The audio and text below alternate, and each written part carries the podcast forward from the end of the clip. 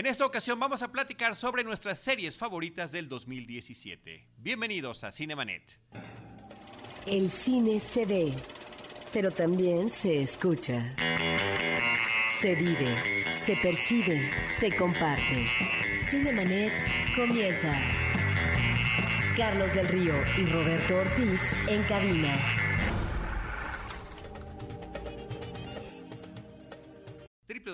www.cinemanet.com.mx es nuestro portal, es un espacio dedicado al mundo cinematográfico y también televisivo. Yo soy Carlos del Río y a nombre de Paulina Villavicencio y de Roberto Ortiz les doy la más cordial bienvenida y quiero saludar a los queridos amigos, compañeros, colegas, fraternos, ya de muchos años de trabajar con ellos, que eh, son parte del equipo de Cine Premier.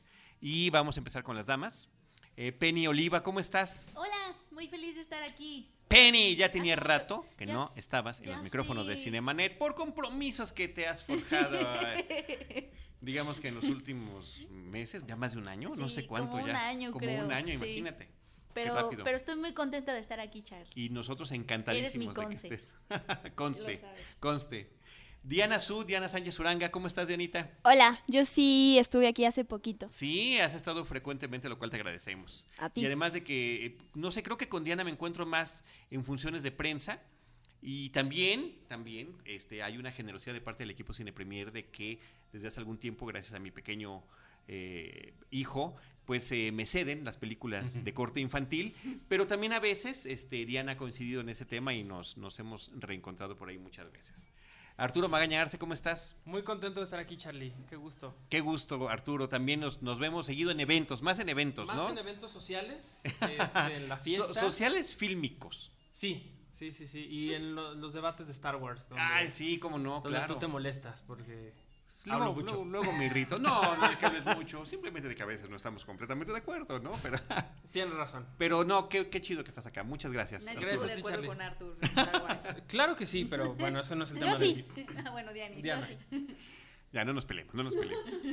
Iván Morales, Ivanovich, ¿cómo estás? Bien, muy bien, muy contento. Muchas gracias por Eh, la invitación. De- del, del equipo que está aquí, hay que decir, del equipo Cinembreak que está aquí, el que más tiempo tiene eh, participando, colaborando, eh, bueno, yo colaboro hace muchos años en Cine Premier, pero también en el tema del podcast y que siempre lo vio como una cuestión que, que te interesaba mucho, ¿no? Hasta que finalmente lograron también sacar el podcast de Cinemanetes, Iván, y hemos platicado de televisión, hemos platicado de series, hemos platicado también de, con- del programa ese que tuvimos en, en el canal She, de cine y sexualidad. Es cierto que no sabes la cantidad de gente que me ha escrito por WhatsApp. Te viene el Metrobús y yo ese Eso está padrísimo. Lo O sea, lo hicimos están hace. pasando ahorita, ¿verdad? Lo están pasando ahorita Nice. todavía, eh, las, hay unas cápsulas y escogieron, curiosamente, de los veintitantos programas que hicimos de una hora de duración, escogieron eh, dos o tres y entre ellos el de Iván con el sexo en el futuro. Entonces hay una cápsula que se transmite constantemente en el Metrobús. visto. Una vez la vi en, en Facebook, ajá. ¿Sales en el Metrobús? Al parecer. ¿Qué, ¡Qué emoción! ¿Y tú en tu ¡Qué vida te has subido al padre! Metrobús? Claro que me subí al Metrobús. Ahora nos vamos a subir Bien con él y vamos a recorrer la línea 1 del Metrobús hasta que te Sí, veamos. hasta que encontremos a Iván. Pero gracias, y gracias también a todos por el apoyo que siempre eh, recibimos eh, de parte de Cine Premier y de las aventuras fantásticas que, que me toca cubrir gracias a ustedes. Sí. Así que bueno, dicho esto, vamos a platicar en esta ocasión, así como lo hemos hecho con películas, no importa que estemos grabando esto en febrero, qué series, porque después las seguimos viendo, ¿no? O sea, las series como que... Siempre volvemos. Tiene- eh, y regresamos a ellas, efectivamente. Qué buen comentario, Arturo. Y regresamos a ellas. Vamos a platicar de nuestras cinco series favoritas, como lo hacemos con las eh, películas del año. Y le voy a pedir a Penny Oliva, que dijo, yo traigo una polémica. ¿Cuál es la número cinco que quieres mencionar? Bueno, la número 5 que, que. Vamos del marcó mi 5 al 1 año- idealmente, ¿no? Sí, sí, sí. La, la número 5 que marcó mi año. Hijo, ¿Le va a este, decir la forma del agua o una historia de fantasmas? Y es controversial. Se Seguro la sí, pasa hablando de sí, esas dos. sí. Que me paso hablando No, de, de A Loveless, Ghost va a decir Story. Loveless. Loveless, no.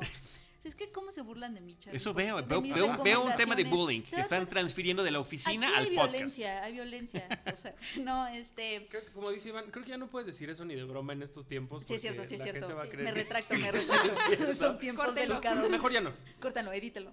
Este, no, marcó, a pesar de que tuve una relación tempestuosa con Game of Thrones este año, no puedo, no puedo ignorar que sí marcó mi 2017. Oh, no me digas eso. Eso, eso, Creo que jamás había, jamás había sentido una relación tanto de, de ¿Por amor-odio por, Ah, una, ok. por una serie. Pero por eso es controversial.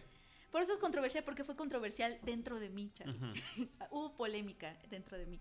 Porque siempre ha sido una de mis series que no me puedo perder. Y al parecer lo que este año mostró fue que no importa si me decepciona, la voy a seguir viendo. Pero eso lo hace tu favorita. Es que yo, yo, ten- yo tuve ese conflicto también. Y dirían por ahí, there is no conflict. Pero sí, sí hay ese conflicto.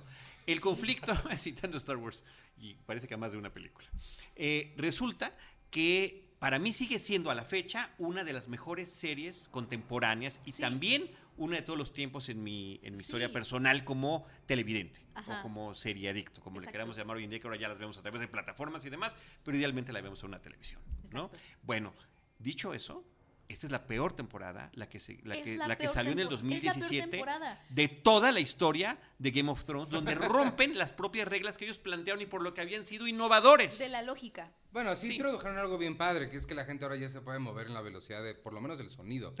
Entonces, ya, Pero- por lo menos caminan más rápido, eso está padre. Exacto, pero lo que a mí me sorprendió muchísimo es, hablando ya de series favoritas, es que sí, justamente como que nació, como, como germinó como una de mis, de mis series favoritas, porque no, o sea, no- eso me demostró que no, no, no se quitó mi amor, entonces me asusté porque jamás había sentido eso por una serie Me de- está asustando a mí también. que de Me está pronto- asustando a mí también. No, de que de pronto, de que de pronto sale una temporada que es mala, pero sabes que de todas maneras la vas a seguir viendo y la sigues amando. Ok, la vi, pero no la amé. Y Y, no- y por eso quiero, quiero, quiero hacer el comentario. Y creo que el porqué es muy evidente, que, que se ha platicado mucho. Sí. En el momento en el que desaparece el sustento literario de la serie, donde ya no están los libros y entonces tienen que inventar su propia historia, es donde fallan. Y fallan de una manera dramática porque primero que nada, al fin se están reencontrando personajes que vimos a lo largo de muchos años, ver cómo llevaban historias paralelas y qué pasará si se encontraran. Y resulta que cuando se encuentran no tienen nada interesante que decirse. No. Y no hay ninguna interacción. Y en una serie que te sorprendía porque la- la- el nivel de mortalidad es, la tasa de mortalidad es altísimo, pero que no sabes qué puede suceder, resulta que cosas que no sucedían como el salvamento de último momento se está volviendo en algo cotidiano en la serie, ¿no? Sí. O Y que sea, te dejan un cliffhanger de esos de un capítulo al otro y, ah, fiu, se salvó porque alguien brincó en el último instante. Y pasaron las cosas que siempre pasan en las aventuras fantásticas. Es que eso lo que es lo que pasó, lo que platicamos en ese momento. Se transformó en una aventura fantástica y eso no era la Pero serie. siempre, no, yo creo que siempre apuntó a eso. No, pero la fantasía siempre fue como un background, o sea, nunca fue como su su Pero en la primera temporada, Era como cuando ves a los pequeños dragoncitos, dijeras, yo quiero verlos. Claro. Cuando crezcan, ¿qué va a pasar? Y se ven espectaculares y está padrísimo. Pero si no tienes una buena historia detrás, Eran pierde los interés. personajes los que eran interesantes y Sí. creo que lo que pasó eso. Sí. Eso fue. Pero la, la estoy mencionando porque es de la serie que más hablé y con la que más enojé y sobre la que más discutí y sobre la que más debatí. Ok. Entonces, Bueno, creo pues que es- sigue siendo sigue, sigue siendo fuerte en mi vida. Así es. Muy bien, Penny. ¿Qué aportación? Sí. Diana. Pues mi número 5 también es Game of Thrones. Y no era controversial hasta que vi tu cara cuando Penny mencionó que su número 5 era Game of Thrones, entonces ya es controversial para mí por tu cara, Charlie. Ok, no, no. Es O broma. sea, sigue siendo una de, de mis series favoritas. O sea, el que tenga esta pésima temporada no quita todo lo maravilloso que nos presentaron en todas las anteriores. Sí, yo, yo, yo le, le perdono toda la, o sea, esa ausencia de las cosas que la hacían única en las primeras temporadas, porque yo siento que, que, que ya me dio eso en un principio y entonces el hecho de que ahorita se concentre en otras cosas, a mí no me, sí me molestó lo de la, la- cómo se mueven tan rápido de un lugar a otro, pero yo lo perdono porque, porque digamos, es, se concentró en otro tipo de cosas y ya me dio, eh, digamos, la parte eh, literaria, como tú dices, antes, así que yo no tuve problema. Por Ujú. eso yo la defiendo y por eso a lo mejor no me molestó tanto. Y en como este otras caso se personas. puede defender a capa y espada. Literal. Literalmente. Muy bien. Ivanovich. Yo, ah, me gusta, fíjate que estoy muy contento de estar haciendo esta lista porque en general de tele casi no hablamos porque pues, nos dedicamos más al cine. Sí. Y, eh, y en estas listas de fin de año, de lo mejor del cine, tiendo a repetirme mucho con mucha gente, ¿no? Porque a todos nos gustó las, mismo, las mismas películas, digamos. Sí. Pero aquí sí, porque yo veo mucha televisión y estoy casi seguro que ninguna de mis películas se va a repetir. De tus series. Por lo menos mucho. Digo, muchas de mis series. Sorpréndenos, sorpréndenos. Mi número 5 es la que sí se puede repetir, no estoy seguro de, de los demás. Es Big Little Lies. La nueva de, bueno, la producida y dirigida por Jean-Marc Vallée, este, Nicole Kidman, Shailene Woodley y Reese Witherspoon. Reese Witherspoon en una historia muy interesante que al principio me daba un poquito de flojera porque dije, ay, se me hace que va a ser como melodramática, como una telenovela. Y la verdad es que no, o sea, sí sobrepasó esas limitantes que tiene. Sí son señoras ricas con un problema tipo de esposas desesperadas, que Esposas desesperadas es bastante buena, por lo menos las primeras dos temporadas. Pero me gustó mucho el tratamiento que tienen los personajes. Creo que es una serie de personajes y este más que de plot. Y se me hizo muy interesante. Me gustó mucho Reese Witherspoon, que en general me gusta. Me gustó mucho eh, y me sorprendió. Ay, se me está escapando su- Shailene Woodley. No, no, no. No. El, el- el esposo de, de Reese Witherspoon. Que... Skarsgård. Alexander. No, Alexander. no, no, no, Sí, es- No, no, el ¿Ah, no? esposo de No. Nicole, ese es el esposo. no. Eh, sale en Parks and Rec. No puedo creer que se me esté olvidando su nombre. Pero bueno. Él. eh, él. Ahorita lo Nick googleo. Offerman. Y este, y bueno, nada, pues me gustó mucho, creo que vale mucho la pena. Se me hace muy raro que hayan aprobado una segunda temporada porque no estoy seguro de qué se va a tratar. Y el reparto. Porque, ajá, porque Y el anuncio del reparto, ¿no? el, el- el anuncio del reparto está increíble. Meryl Streep. Sí. Meryl Streep. Pero En su regreso a la tele, por cierto. en su regreso a la tele, por cierto. Pero pues, no sé, a ver, a ver qué pasa con la segunda, pero sí, esta primera me gustó mucho. Yo creo que yo no la he visto, pero este tipo de programas me invitan a decir, le- creo que le voy a echar un ojo. Es tanto el tiempo que invertimos a ver películas y series de televisión que de repente uno tiene que ser como que muy específico y selectivo en lo que vas a hacer cuando tengas Sí. efectivamente como mayor información. Y esa no me, no me había no me había llamado tanto la atención, pero pues ahí está esta, esta y ha sido reconocida, ¿no? Con sí, varios- no, pues ha ganado de todo. Adam Scott se llama, no puedo creer que se me olvidó, perdóname Adam Scott. Además sale, sale en Veronica Mars, me encanta, se me olvidó. Este, y sí, ha sido reconocida en todos lados y creo que tienen mucha razón. Yo la vi, yo también me dio flojera verla cuando estaba, la estaban transmitiendo, pero nos llegó el Blu-ray a, a la oficina y pues lo agarré y dije, pues a ver, la voy a, a ver qué tal. Y sí, valió mucho la pena. Excelente. Arturo. Eh, yo tengo en mi número 5 va a ser trampa. Siempre hago trampa porque tengo muchas cosas. Pero mm, mi número 5 es una que descubrí hace no mucho tiempo y que me encantó, que se llama Brooklyn Nine-Nine, que es eh, la historia de policías de Brooklyn, de un lugar... Es la historia de cuando llevaron a Hitler a Brooklyn y él decía, Brooklyn, nine, nine. Ah, exacto. Híjole. Es- sí, qué, qué buen chiste te acabas de hacer, Iván. Fuiste el super Chandler ahorita de... Llegó, llegó al cielo y, y Dios le dio una oportunidad para regresar a la tierra si detenía 9-11. Y se llama 9-11. Ajá. Ajá. Ok. Ajá.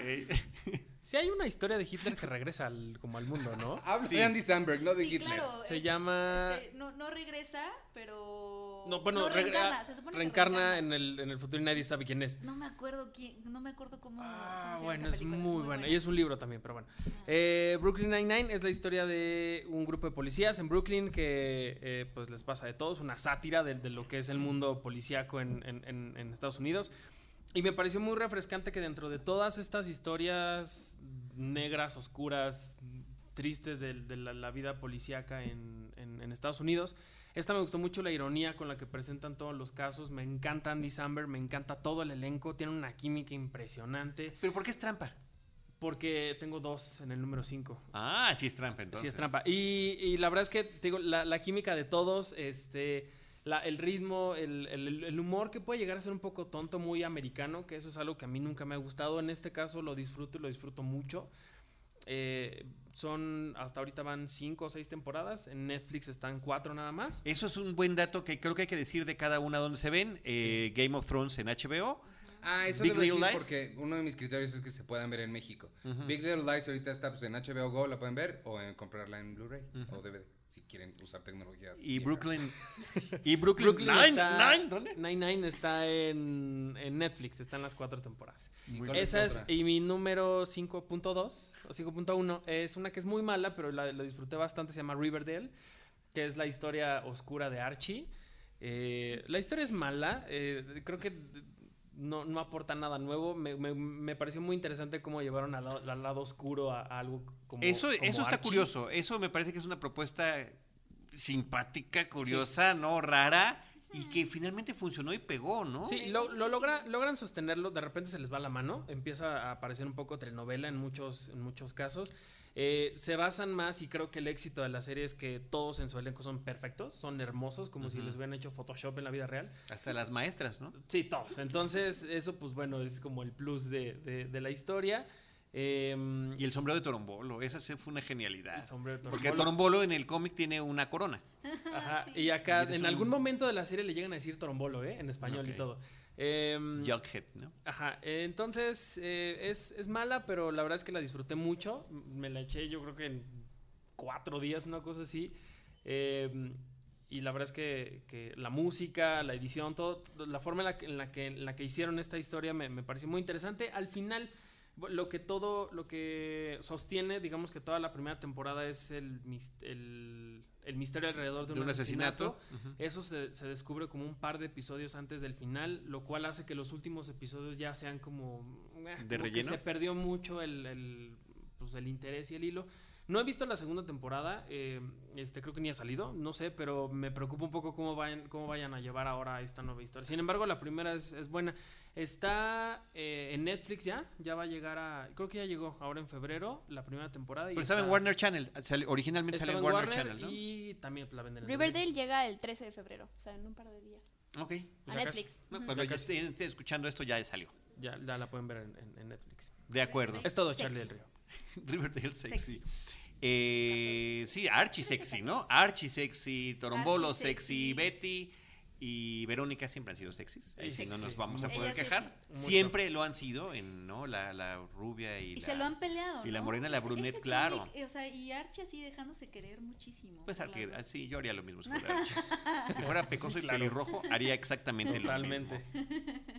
Bueno, yo tengo en mi número 5 la serie eh, Glow, es una serie original de Netflix. Híjole. Y, y la- ¿alguien más la tiene en su lista? ¿En No. algún otro número? Sí, yo no. sí, yo sí, yo claro que sí. Bueno, la gocé como no pueden imaginarse. Me parece que es una serie que abona hacia toda esta nostalgia ochentera. Lo hace con la moda, con los peinados, con la música, pero sobre todo tomando algo que fue real. Lo está haciendo ficción de una manera muy particular, pero realmente sí hubo un show televisivo sobre mujeres que peleaban en el ring lucha libre y esta historia trata de cómo se va conformando esta idea. Me encantan los personajes. Por una parte, el personaje que hace Alison Brie, que cuando yo la vi en esta serie a mediados del año pasado, yo dije, no sé contra quién vaya a competir en los premios de actriz eh, televisiva, pero se lo tienen que dar a ella. Porque físicamente se juega el todo por el todo. Ella siendo una chica no ligera de, de- de cuerpo, delgadita, este, muy bonita, pero eh, no solamente tiene que hacer acciones, eh, escenas de acción, sino un personaje tortuoso en verdad. Pero el que se lleva por completo eh, para mí la serie es el personaje de Sam. Silvia, que es el director, un director de cine venido ¿Mark menos. Maron? Mark Maron Uf. está increíble en su personaje, tanto que te invita a ver algunos de sus stand-ups. Creo que los más recientes son los más, con los que más nos podemos identificar muchos. Hay uno que tiene en HBO, eh, perdón, no, ahí mismo en Netflix. En Netflix. Tinky en Payne es Netflix. increíble. Yo que soy muy fan del stand-up, he sido seguidor de Mark desde hace muchos años. Tiene un podcast que es increíble que se llama eh, WTF, What the Fuck, donde invita a gente y habla con ellos y saca unas conversaciones increíbles. Hasta Obama creo que ha estado en su, Obama estuvo, estuvo- estuvo en, su, en su podcast. Este, y yo empecé a ver la serie justo por él, Ujú. en segundo plano por Alison Brie, y a mí no, no, nomás no la vi como un poco a fuerza incluso, como... ¿La terminaste de ver? Sí, sí la terminé, te digo, como... Algo interesantísimo que maneja la serie es que no llegas a ver lo que te prometen sino hasta el final. Sí. Y casi no lo ves tampoco. Eh, porque todo se trata sobre la, la creación y la interacción entre cada uno de los personajes femeninos que sacan de distintos lugares, de distintos antecedentes, que terminan reuniéndose y creando cada uno de ellos personajes dentro de, sus, ¿no? de su propia realidad para presentar en este programa. Sí, sí. Y el conflicto que tiene con la mejor amiga. Me parece que es una serie simpática, interesante. eh, son capítulos breves. Creo que son, episodios de media, hora, sí. y que se va rapidísimo. Sí, se va rapidísimo. Pues, pues qué bueno que te gustó. muchísimo, muchísimo. Y te digo, y prácticamente descubrí a Mark Maron ahí, me dieron ganas de investigar Ay, más qué sobre bueno, él. eso me da- eso me da Escuché más los gusto. podcasts y vi los stand-ups y demás. Y Eso me da... A mí el, el episodio que tiene... Fíjate, el episodio que tiene con, con Fiona Apple y con Jack White prácticamente me cambiaron la vida. O sea, Oh. sí, mi vida artística, De digamos, podcast, mi- los episodios de podcast. Los episodios que, tiene con ellos dos son dos cosas increíbles. Sobre todo el, el de Jack White, el de Fiona Apple en segundo lugar. Si pueden escucharlo, es increíble. Nos pasas la liga y la ponemos aquí en el, Va, va, va. va. en el post de este programa. ¿Quién más quiere platicar sobre Glow?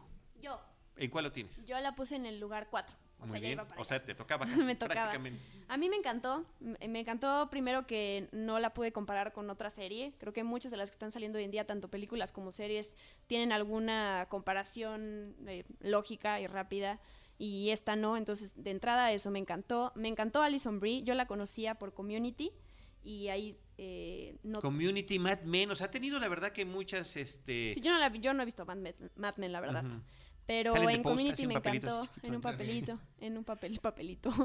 Eh, Y Disaster Artist. Me encanta cómo construyen a cada personaje y cómo al principio solo son personas que están audicionando para salir en este show y de repente porque alguna encuentra en el vestuario una bufanda y entonces a partir de ahí empiezan a salir las personalidades que cada una va a desarrollar hasta llegar a la pelea final. A mí, a mí me, me encantó y me encanta el diseño de producción, o sea, estos, eh, ¿cómo se dice? Los, no son tutús, lo que le ponen a las bailarinas, ¿cómo se llaman? Sus payasitos, sí, sí, sí, sí. Sus leotardos, eso, payasito. Pero sí se dice, ¿no? Sí, Sí, también, también, sí. se dice así. También, también. También. Me gusta mucho. A Muy bien. ¿Alguien más la tiene? Payasito, no, no creo. Ok, muy bien. Penny, cuatro. Eh, mi número 4 yo creo que es Stranger Things, excepto un capítulo. Es que creo que la, la disfruté bastante como una Stranger Things temporada 2. Eh, Stranger Things temporada Ujú. 2. Ajá, este, me sorprendí un poco cuánto la disfruté, a pesar de que sí entiendo como las críticas que se, que se le hacen. Solamente no disfruté un capítulo que es el, el- el famoso este de, de esta escapada que se da como Millie Bobby Brown como a su propia aventura suburbana. X-Men, cuando, Cuando se audicionó para en X-Men. X-Men, ajá, cuando audicionó para, para X-Men. ¿Es el 7? Creo que es el 7. Este, sí, Sí. sí la disfruté, sobre todo creo que me gustó bastante. Bueno, la primera la disfruté mucho y la segunda creo que todavía me gustó un poquito más este asunto de que no estaba tan, eh, no te ponía tan en la cara todas las referencias ochenteras, como que se sentía un poco más natural en ese asunto. En la original. Eh, en la primera. En esta, yo la sentí en esta. Ay, no, en esta yo más. sentí que era así, in your face Sí, todo el tiempo. Yo, yo lo sentí mucho más en la embarrado, ¿no? Con la música, con... Porque en la primera había como hasta referencias visuales como a películas todo el tiempo, todo el tiempo. Y aquí yo la sentí como un poco más libre. Eh, disfruté bastante la, bastante la aventura de ellos. Me gustó como, como esta, un poquito cosa como de John Hughes al final, eh, que ya están creciendo. O sea, como que sí, sí, sí, la sentí. Esa parte está mona. Esa parte sí me gustó, o sea, como que le, le sentí un poco de más referencias que no fueran como solamente John Carpenter y Steven Spielberg y todas las que ya conocíamos en la primera en la primera temporada. Creo que lo único es que sí quitaría ese capítulo totalmente, o sea, creo que ese es el único que rompió, pero me sorprendió a mí misma cuánto la disfruté a pesar de ser la segunda. O sea, como que sí, al menos sí sentí una evolución, siento que los chavos lo hacen lo siguen haciendo muy bien, no los sentí viciados, por ejemplo, eh, no sé, como que sí vi un crecimiento ahí y me gustó Los chavos. los chavos, que ya son ya mm, pues adolescentes.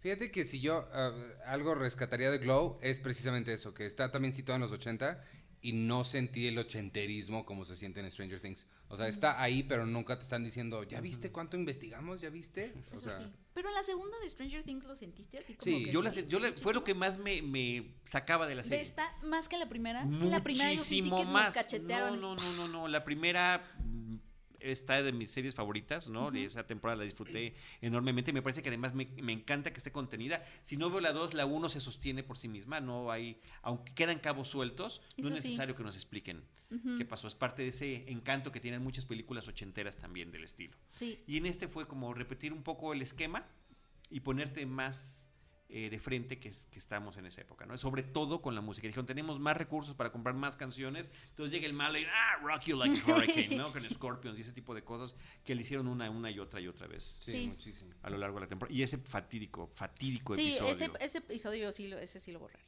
Amigos. Sí. Muy bien.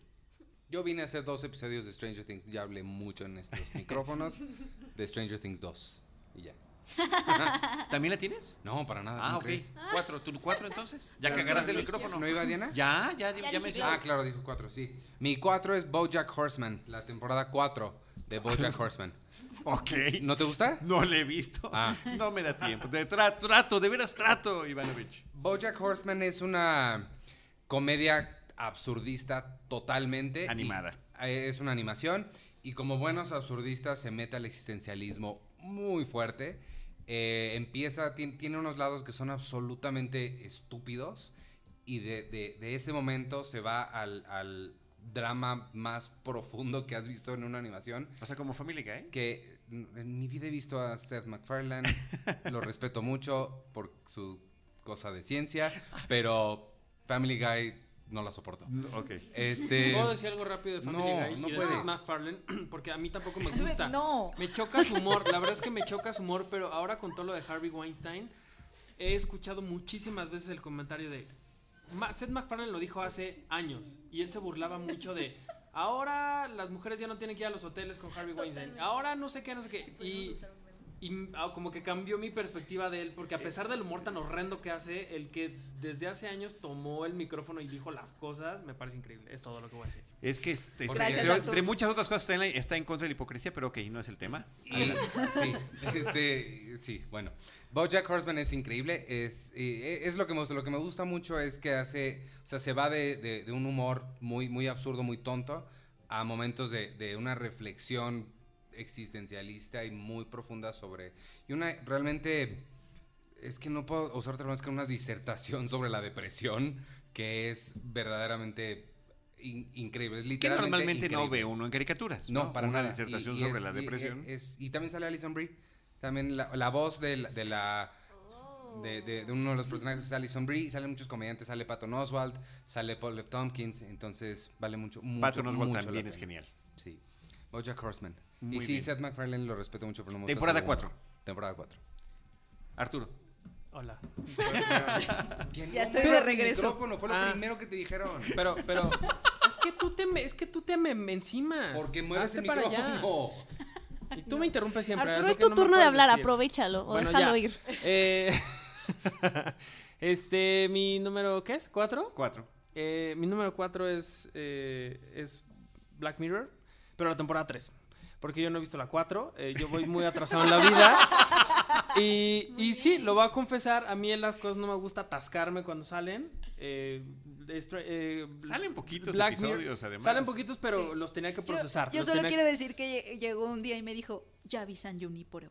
Y yo, "Ah, muy bien, Artur. Sí, un año Pero eso, después pa- que el eso mundo. pasó hace como un mes y medio. Sí, y la verdad es que no me, no me avergüenzo de esto porque los he disfrutado mucho. O sea, como que tenía que encontrar el momento y el humor y todo perfecto para verlo. Lo encontré.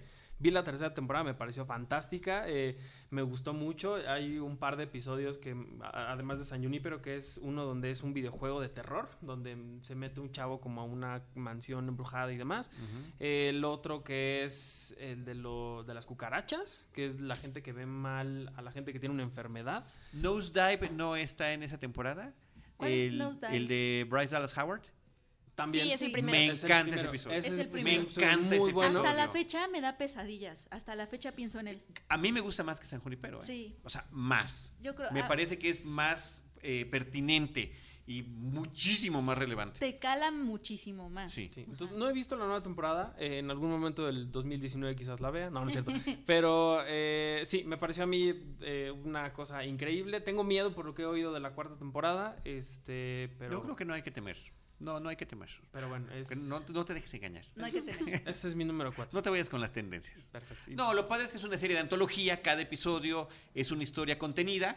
eh, siempre habrá uno de decir la referencia de la dimensión desconocida. Estos tienen que ver casi todos con los- el tema tecnológico, ¿no? Es- Exacto. Black Mirror es el reflejo. Pero está padre porque cada capítulo es un nuevo chance que te, de que te guste. Eso me Sí, gusta. Sí. Y algo que no me gustó eh, de San Junipero y que después lo repiten en la temporada 4 es que están yendo ya hacia los finales felices. Sí, totalmente. Entonces eso creo que puede haber uno u otro, pero de repente digan, ay, es que a la gente le gusta más, es un, Eso es fue un lo que a mí me problema. molestó de la nueva de Es un Black problema. Mirror. Sí. es un problema. Muy bien. Número... Ah, cuatro. ¿Pero y tú? Cuatro. Star Trek Discovery. Ay, Ah, a ver. Más de 50 años después de que sale la primera y todas las demás series que ha habido, siempre existe el escepticismo sobre una nueva entrega de Star Trek, qué tan interesante puede ser. Y yo quedé eh, pues muy gratamente sorprendido porque la, la- serie anterior, que era Enterprise, que también es precuela, esta también lo es, esta sucede 10 años antes de que, así lo anunciaron, 10 años antes de Spock y 10 años antes de Kirk de las aventuras que conocimos, bueno, nos presentan una historia sobre otro tipo de personajes, donde además el personaje, por primera vez el personaje principal no es el capitán, es una mujer afroamericana, una de las actrices que sale o salía en eh, The Walking Dead y que eh, retoma los elementos clásicos que son que desafortunadamente el mundo no ha cambiado tanto en 50 años. Entonces, la serie sigue siendo, sigue hablando de, eh, de la fragilidad de la humanidad ante la guerra, de la, eh, del racismo, de la intolerancia y todos esos temas tristemente siguen presentes porque era una serie idealista. Y la original, por supuesto, tendrá el mérito de que es la primera que lo hizo a través de la alegoría de la ciencia ficción. Pero además de que esta película, perdón, de que esta serie la veo como película, de que esta serie tiene un extraordinario diseño de producción, un gran casting, creo que logra dar suficientes vueltas de tuerca como para mantenernos completamente interesados ante una situación extrema para el universo utópico que planteaba Gene Roddenberry donde había paz y los planetas se podían llevar entre sí en esta federación de planetas. Y es algo que es parte de la historia del universo de Star Trek, que es el conflicto con los Klingons. Cómo se origina este conflicto, cómo se lleva y qué es lo que va a pasar con él. Y en ese inter también logran meternos los eh, temas de costumbre de más de ciencia ficción, de eh, viajes en el tiempo, realidades paralelas, situaciones alternas y demás. Y me parece que lo están llevando muy, muy bien. La serie se estrenó en el 2017. La primera temporada está dividida en dos partes. La segunda parte se estrenó ahora en el 2018 y la verdad que eh, les puedo garantizar que si se animan a verla, se sorprenderán con las vueltas de tuerca que nos, que nos va presentando la serie. Y además fuiste Ay, al set. padre. Y además fui al set gracias a Cine Premier. Todavía no hemos escrito sobre eso, pero pronto lo haremos. No, creo que sí es un mérito, ¿no? Que después de 50 años la serie siga teniendo, o sea, el universo te dé para seguir diciendo cosas relevantes, creo que sí. ¿Sabes quién más hace eso? Doctor Who. Sí. Ay, siempre encuentra la forma de meter a Doctor Sí, Who, pero primero lo hizo Star Trek, entonces, Eso, ¿no? Es- lo que podemos responder. Y a mí de estas, de estas series de Star Trek, que nunca he visto ninguna, la verdad, pero me emociona mucho lo que pudieran llegar a hacer con las series de Star Wars. Ya ves que por ahí hay un rumor, no sé si ya no es No, tanto ya, rumor, ya es confirmado. que las series las en de live ABC, action. ajá, de Star Wars. No, sí, ya. Bueno, o sea, lo que pueden llegar a hacer con esa exploración en series de Star Wars, creo que podría ser algo muy interesante y que ahora que pues ya están viendo que las películas quizás no están siendo eh, pues lo que esperaban para muchas personas, quizás pueda ser como una nueva oportunidad para- explorar por ahí. Ves que la televisión nos está ofreciendo muchas, muchas Sí. otras oportunidades. Pero ahora, el universo cinematográfico de Star Trek también sigue existiendo. Y paralelamente el televisivo. Me parece que esto también habla sobre este tremendísimo legado que dejó este señor Gene Roddenberry. Así que está Star Trek Discovery. Y, perdón, ¿Star, Star Trek o Star Wars, Charlie? Star Trek. Dije Star Trek. No, pero, No, pero dijo- tú, ¿qué prefieres? Ah, oh, híjole, qué fuerte. No es el momento, no es, es- este no es el foro, este no es el foro, pero te voy a decir que tengo literalmente mis gorras de Star Trek y tengo mis gorras de Star Wars. Oh. Las dos me fascinan. Una la conocí a través del cine y fue lo que hizo, la primera película de Star Wars fue lo que me llamó a que me apasionara el cine, como espectáculo, como escapismo, como fantasía, como ciencia ficción, como todo lo que es. Y el otro, que era una serie, que eso es interesante. La primera serie, si ustedes la ven, y más ahorita, eh, te- hablar de ciencia ficción y tener trajes, naves, pues se ve chafa. Pero al final de cuentas, eso no era lo importante, como también Doctor Who. Pues, Creo que se sigue viendo chafa. Eh, eh, en Sí, no, es lo importante que la tarde se vea. Lo así. importante son las historias que te están contando y de repente se te olvida. Y en el caso de Star Trek Discovery, de verdad, que si ustedes la comparan, por ejemplo, con The Orville, que también está inspirado en Star Trek y que también se estrenó creo que el año pasado o antepasado, bueno, hay una diferencia enorme en lo que están haciendo en Star Trek de diseño de producción, de fotografía, de edición y de narrativa audiovisual, eh, que es muy importante, pero terminan importando más las historias. Eso es lo bueno. Y en el caso de Star Wars, siempre ha sido más eh, el atractivo visual. Hay historias interesantes, hay bases buenísimas, sobre todo en las primeras dos películas, pero creo que a lo largo del resto de los años se han enfocado más en cómo luzcan las cosas que en las historias que nos están contando. Las dos me encantan. Nice. Las dos me encantan. Penny, te regreso la pregunta y dime tu número 3. Uh, uy, uy, esta me emociona muchísimo. Una de mis, esta, es, esta es de mis series favoritas, creo que en mucho tiempo. Es, es Mindhunter. Uy, yo la tengo, yo la tengo. yo la tengo, Uy, qué tengo. emocionante, Charlie, qué emocionante En el es. 3 también. Uy, es increíble. Este, Mindhunter, amigos, para quien no sepa, es eh, eh, producida y, eh, bueno, el showrunner es eh, producida por David Fincher. Y en un principio había como todo esta, la están comparando mucho con Zodiaco, obviamente, otro thriller. Que él hizo. thriller- ajá, exacto, que él hizo además. Otro thriller este, con ecos del silencio de los inocentes, o sea, como, como si hubiera sido algo que ya hemos visto antes, pero yo, a mí lo que me gustó muchísimo es que cambió totalmente de enfoque, totalmente, porque por lo regular esas historias de thriller de asesinos seriales están enfocadas a quién es el asesino, vamos a descubrir al asesino, investigamos los asesinatos y esta, esta serie precisamente te cuenta la historia, eh, cambia de enfoque y es sobre empatía, es sobre empatía, sobre bajar al infierno tal cual, a hablar con monstruos, a entenderlos. ¿Y por qué hablar con ellos? ¿Y no? por qué hablar con ellos? Está, está ubicada en 1977. Eh, son dos, eh, es un detective que tiene como otra mentalidad que lo que quiere es, a ver, policías, necesitamos entender cómo piensa un asesino serial eh, y, y para, pues, para poder anticipar, ¿no? A lo que va a hacer y en esa época era como de, no, pero ¿por qué? Si son personas malas, no tenemos por qué entenderlas, son personas locas y él trata de instaurar eh, y de extender esta cosa de empatía hacia los asesinos seriales que era como impensable y que aparte les parece inservible, ¿no? Así como de, ¿para qué vamos a hablar con los asesinos? O sea, ¿qué nos van a tener que decir? Y entonces no se trata tanto de, de descubrir a- el- eh, quién es el asesino, sino más bien como de transformar eh, la forma en que se les ve o, o con el fin, obviamente, de también salvar vidas, ¿no? Lo interesante de todo esto, Penny, y queridos amigos que nos escuchan, es que está basado en hechos reales. Claro, en asesinos reales. Y en investigadores reales. Es que vamos a partir de ellos, que son efectivamente estos individuos que dijeron, vamos a investigar cómo funciona la mente criminal Exacto. para poder prevenir delitos y para poder entender otro tipo de, de crímenes que se vayan cometiendo y salvar vidas con esto. Porque al final de cuentas se trata de eso.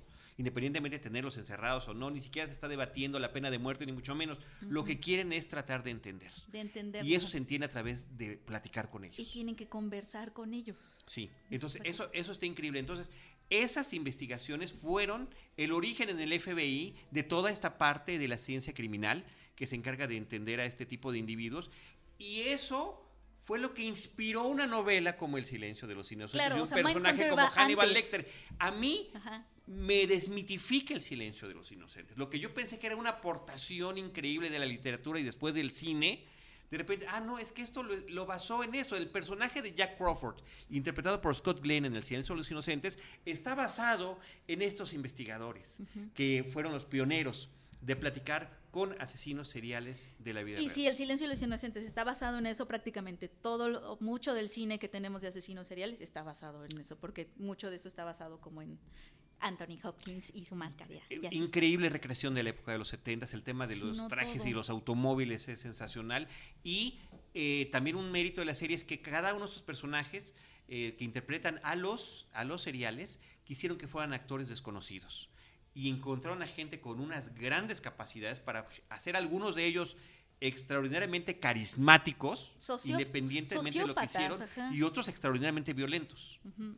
Yo Y tengo, yo Y esas dos. pláticas, de verdad, son de verdad cátedras de, de guion. O sea, yo creo que son cátedras de guion. O sea, el, el asunto que puedas tú empatizar, porque justo eso es lo que está pasando y eso es lo que está viviendo el policía. Que tú puedas ver a estas personas que son sociópatas y te dan ganas de caerles bien también. O sea, como de un poquito de que te aprueben, porque son personas increíblemente astutas, increíblemente inteligentes, este, totalmente disociadas de sentimientos, pero estás hablando con personas que al parecer pueden llevar una conversación de forma brillante, además son brillantes. Entonces son todos estos personajes eh, imponentes todo el tiempo, todo el tiempo. Entonces es una serie que de verdad no se deben de, de perder si no la han visto. O sea, sí es... Y sí sale es Anna todo- Thorpe. Yo tengo Y, dos. y es sobre empatía, me encanta la empatía. Yo tengo dos series que no pude meter en esta lista, que me estaban, me están encantando. No puedo meterlas porque no las he terminado. Una es Mindhunter y la otra es Wormwood, de. Earl Morris. Pero sí, o sea, estoy de acuerdo a- hasta lo que he visto, pero no las ¿Cuántos he llevas? terminado.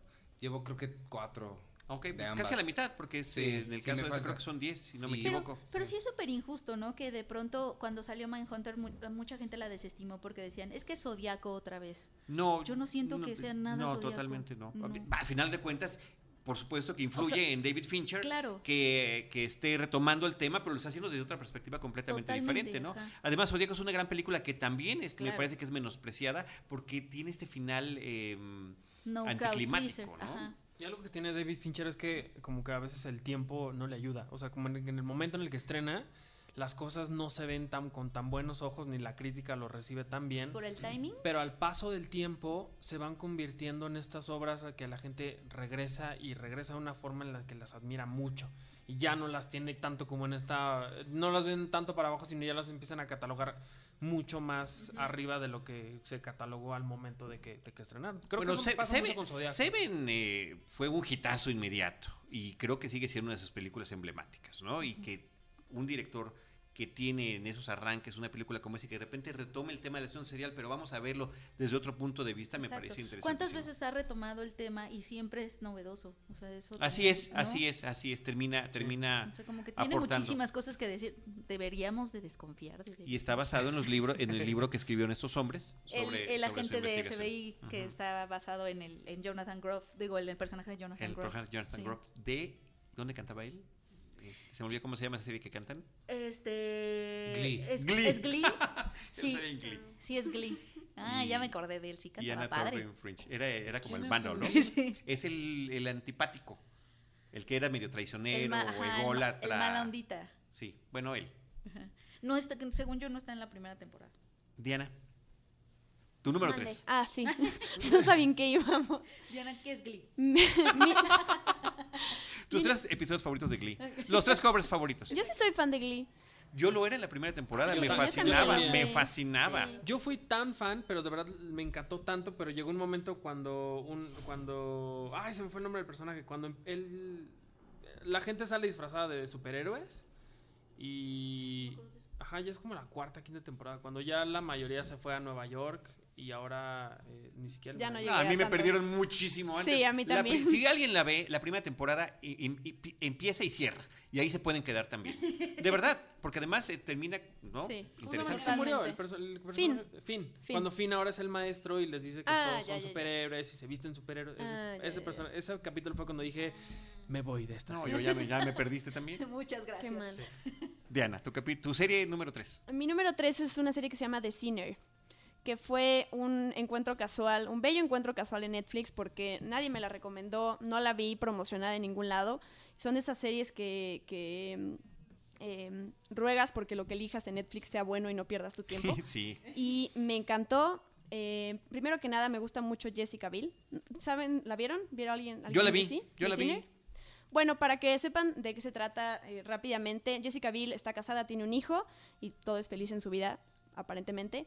Un día van a la playa y enfrente de ellos hay una pareja que se está besando y por alguna extraña razón Jessica Biel se acerca a esa pareja y mata a cuchillazos al cuate. Ujú. Entonces, toda la serie se trata de qué está pasando y por qué Jessica Biel hizo eso si no se acuerda de nada. Entonces, a mí lo que me encantó es eh, que para mí mantuvo el nivel de tensión de ese momento que les acabo de contar hasta el final de la serie, porque cada episodio te, te está tratando de revelar y te está, está tratando de ligar las piezas de por qué ella hizo eso, pero pasa un episodio y entonces te da una cosa nueva. Entonces, lo que ya sabías en realidad no era cierto y entonces todo el tiempo estás a la expectativa de querer descubrir eh, la verdad. Creo que cierra muy bien, es corta, no se amplía demasiado y sale Bill Pullman y yo quiero Bill mucho Pullman a Bill está Pullman. sensacional. Bill Pullman como el investigador del crimen me parece que está increíble y lo hace Penny con gran empatía Ay, hacia el crimen. eh, para mencionar esa palabra que te gusta, y este empatía, concepto empatía. que yo tanto... de chiquita, yo de chiquita quería casarme con Bill Pullman.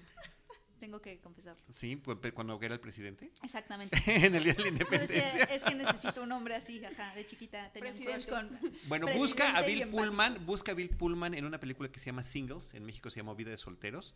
Eh, tiene un personaje secundario interesantísimo, es un cirujano plástico. No, lo voy a buscar. No, es un gran... Y, y Bill Pullman es el de, el de la, el- la parodia de Star Wars, de Spaceballs. Spaceballs, sí. Sí. Sí, claro. No ha hecho tantas cosas. Bueno, está sensacional. Bravo Sí, por Bill Pullman. Eso, creo Y- que no es una serie que va a pasar a la historia y menos en mi lista de favoritas, pero es una serie que me sorprendió y es una serie que, o sea, juntando estos elementos de mantiene la atención, está Bill Pullman, Jessica Biel y, y- y la historia que desarrolla, por eso la puse en el Y el manejo tres. de la culpa. La, la película tiene, la serie, película otra vez. La serie tiene un gran manejo de la culpa y efectivamente mueven muy bien las piezas para que tú digas, bueno, diablos, me tendré que echar el episodio que sí, Sí, para saber lo que pasa. No está en mi lista, pero también la vi. ¿Quién va con su número 3? Mi número 3 es, hace rato estábamos hablando de Amazon Prime y Marvelous Mrs. Maisel. es ¿Cómo mi número puede estar tres, Marvelous Mrs. Maisel en tu número 3? Porque me gustó en tercer lugar. No, no, Iván. Bueno, ¿No te estar en gustó? tu número 1. No. Qué no, cosa no. tan increíble. Pero bueno, habla tú de Marvelous ¿Es tu número ¿Alguien uno? más la vio? Sí, es mi número 1. No, Wow. no, Nos vamos a saltar a mi número la he Me- visto, no. Tampoco.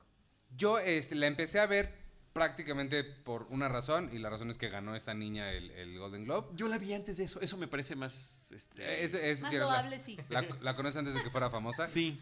Pero la y la ver- recomendé antes de que fuera mo- famosa. La empecé a ver por eso y desde, de- desde el primer, desde los primeros momentos, bueno, no, no me encantó el primero desde el principio porque parece que va por otro lado y de repente el esposo dice, ya me voy a mi show de stand-up y ahí es donde me agarró. Hace Sí. ratito acabo de decir que soy muy fan del stand-up. Otra serie que iba a poner aquí se llama eh, I'm Dying Up Here, que es una serie que produce Jim Carrey sobre la escena stand-upera en Los Ángeles de los 70. No la puse porque al, al final ya no me encantó tanto, pero cualquier cosa que, que sea de stand-up, yo, I'm there. Y cuando ella toma el escenario, dije, fuck, eh, de aquí soy. ¿Y de qué manera la toma? Y, y se me hace. Además, se me hizo súper valiente que agarraran a un comediante como Lenny Bruce, que es un. Es, Icónico. es icónico en, en el stand-up real de la vida real. Lo ponen como personaje ahí. Además, la- la serie parece que es un musical, pero no. De- y, cuando, y cuando parece que lo es, es hermosísimo. Es, precioso. Es, increíble. Y, y si no, no, no tengo suficientes cosas buenas que decir sobre Marvelous Pues es Mrs. que- Maisel, me parece maravillosa. Es creo. extraordinaria la, la serie. El personaje protagónico es increíble. Eh, yo hace rato hablaba de cómo me hubiera gustado que la chica de Glee, Alison Brie, fuera, recibiera el mejor premio. No, después de ver mi- The Marvelous Mrs. Maisel, descubres otro tipo de interpretación, otro tipo de personaje con el que uno puede identificarse además. los de secundarios alguna manera. también, Todos, sea- todos, todos. Tiene un gran reparto la serie. La relación con los papás, la relación con los suegros, la relación con el esposo, la relación con la secretaria del esposo. O sea, y todo esto es además en un entorno completa y absolutamente machista y cómo ella casi involuntariamente descubre un camino hacia el feminismo por la Sí. forma de ser que tiene. El personaje es arrebatador. Es encantador por un sinnúmero de circunstancias que uno va viendo episodio tras episodio y lo que se ve como una chica aparentemente superficial resulta que tiene más capas que una cebolla de Shrek. Sí. Qué padre está eso. Eh, lo, lo único que no, que yo le quitaría la, la perfección, lo- el, mi único pero es que, y es muy personal, pasa demasiado tiempo no haciendo stand-up. Y eso me. Es que, eh, a ver, es como Glow. La, la serie puede tratarse sobre la lucha libre, pero no siempre las vas a ver luchando. Sí, Lo que estás viendo es ese camino que va forjando hacia allá, un camino que en este caso además es involuntario, en una época de los 50, en un Nueva York idealizado, también precioso. Es como la versión bonita de Mad Men. Sí, Bonita claro, literal, eh, o unos sea, años muy bonito. unos años previos, ¿no? Porque Mad. Men creo que empieza como en el 59 y después se sigue ya en los 60. Esos son los 50 de lleno. Y eh, la escena efectivamente Pero que te son enganchó. sim- con su- el no es engancha, súper enganchadora y las escenas que tiene de la escena underground, cultural, artística, No, neoyorquina, donde te puedes pitorrear de las barbaridades que suceden allí o de lo o del talento que realmente se va descubriendo. Y por ahí entre esos talentos está Alex Borstein que ella salió en una serie que se llama se llamaba Mad TV una serie de que emulaba lo que hacía Saturday Night Live Ajá. y que duró un poco tiempo fue de Fox pero también ella sale en Family Guy como el personaje de la mamá entonces bueno me parece que está padrísimo que la puedan retomar y en algún momento de la serie no sé si lo notaste Alex Borstein hace la voz de la mamá de Family Guy Ay, no. bueno, pues ahí está la número uno, Rachel Brosnan, la amo. Sí. I'm in love. Es, es- Ni modo lo tenía que admitir en los micrófonos. Vean la Marvelous Rachel, si me estás oyendo, desde que te vi en House of Cards, supe que, igual que Dog, ¿no? Me obsesioné con ella. Sí. Bueno, pues ahí está. Este, en mi caso, la número uno. Número dos, Diana. Pero falta mi tres. Ah, Charlie. tú tres, tú tres. Es Si que quieres, como- ya no hablo. Como, como ya me has intervenido varias veces, dije, ya que- le gustan todas. ¿Ven? Es que hablo mucho. Eh, mi número tres. Aquí voy a hacer trampa otra vez. No, no, no, ya no. Elige no más trampas. Este, y van a ser dos menciones rápido. Así, menciones honoríficas es The Big Bang Theory y Modern Family. Ok. Son dos series que ya están más allá de todo. Creo Sí. que ya han, eh, han seguido bien y conservado bien la esencia que, los, que las llevó hasta donde están ahorita. Me parecen increíbles. Y esto lo tengo que decir porque mi número 3, ese no es el, no era el 3. Ah, eso es la tri- Eh, triple trampa. Sí, es triple trampa. Es mega triple Soy muy tramposo en estos conteos. Eh, es House of Cards. Eh. Me pareció increíble la forma en la que pusieron al personaje de Kevin Spacey en una situación en la que llegó por fin a donde quería llegar, al, máximo punto de su poder, y se dio cuenta que estaba solo, de que todo el mundo era su enemigo, eh, de que realmente no podía confiar en nadie. ¿Estás hablando de Kevin Spacey en la vida real o del personaje? No, no, de Frank Underwood. Y me pareció fantástica Lo, la, lo que dijiste aplica para Kevin Spacey. Totalmente, pero fue muy interesante ver cómo esa historia de ficción después pasó a la vida real. Pero sin, sin embargo, en, en- en House of Cards, en esta, en esta temporada, en la cuarta temporada, eh, me gustó mucho que, que a pesar de que el, el- el productor de la serie, eh, que es Bo Willimon, eh, se, se fue, eh, se mantuvo la esencia, se, se llevó eh, la, la- la serie por buen camino, eh, incluso un poco más arriba de la tercera temporada, que fue un poco fallida. Y en este caso, el- el- la forma en la que, en la que llevan a, Frank Underwood a estos lugares tan oscuros que empoderan de cierta forma a, Claire también en su, en su hambre de, de poder y que te muestran un poco como este lado oscuro de, de la política que llega también en, en tiempos de Trump, me pareció, me pareció fantástico. Creo yo que, como dijiste tú hace rato de, de Stranger Things, si, si terminara la serie en esta cuarta temporada, terminaría muy bien. Creo que ya no que, que necesitaría también casi pasaba. que también casi pasaba y, y- y que era lo que, lo que platicábamos mucho cuando se dio todo este escándalo, cuando Netflix dijo que ya no iba a trabajar con, con Kevin Spacey. Me parece que la cuarta temporada pudo haber sido un buen cierre.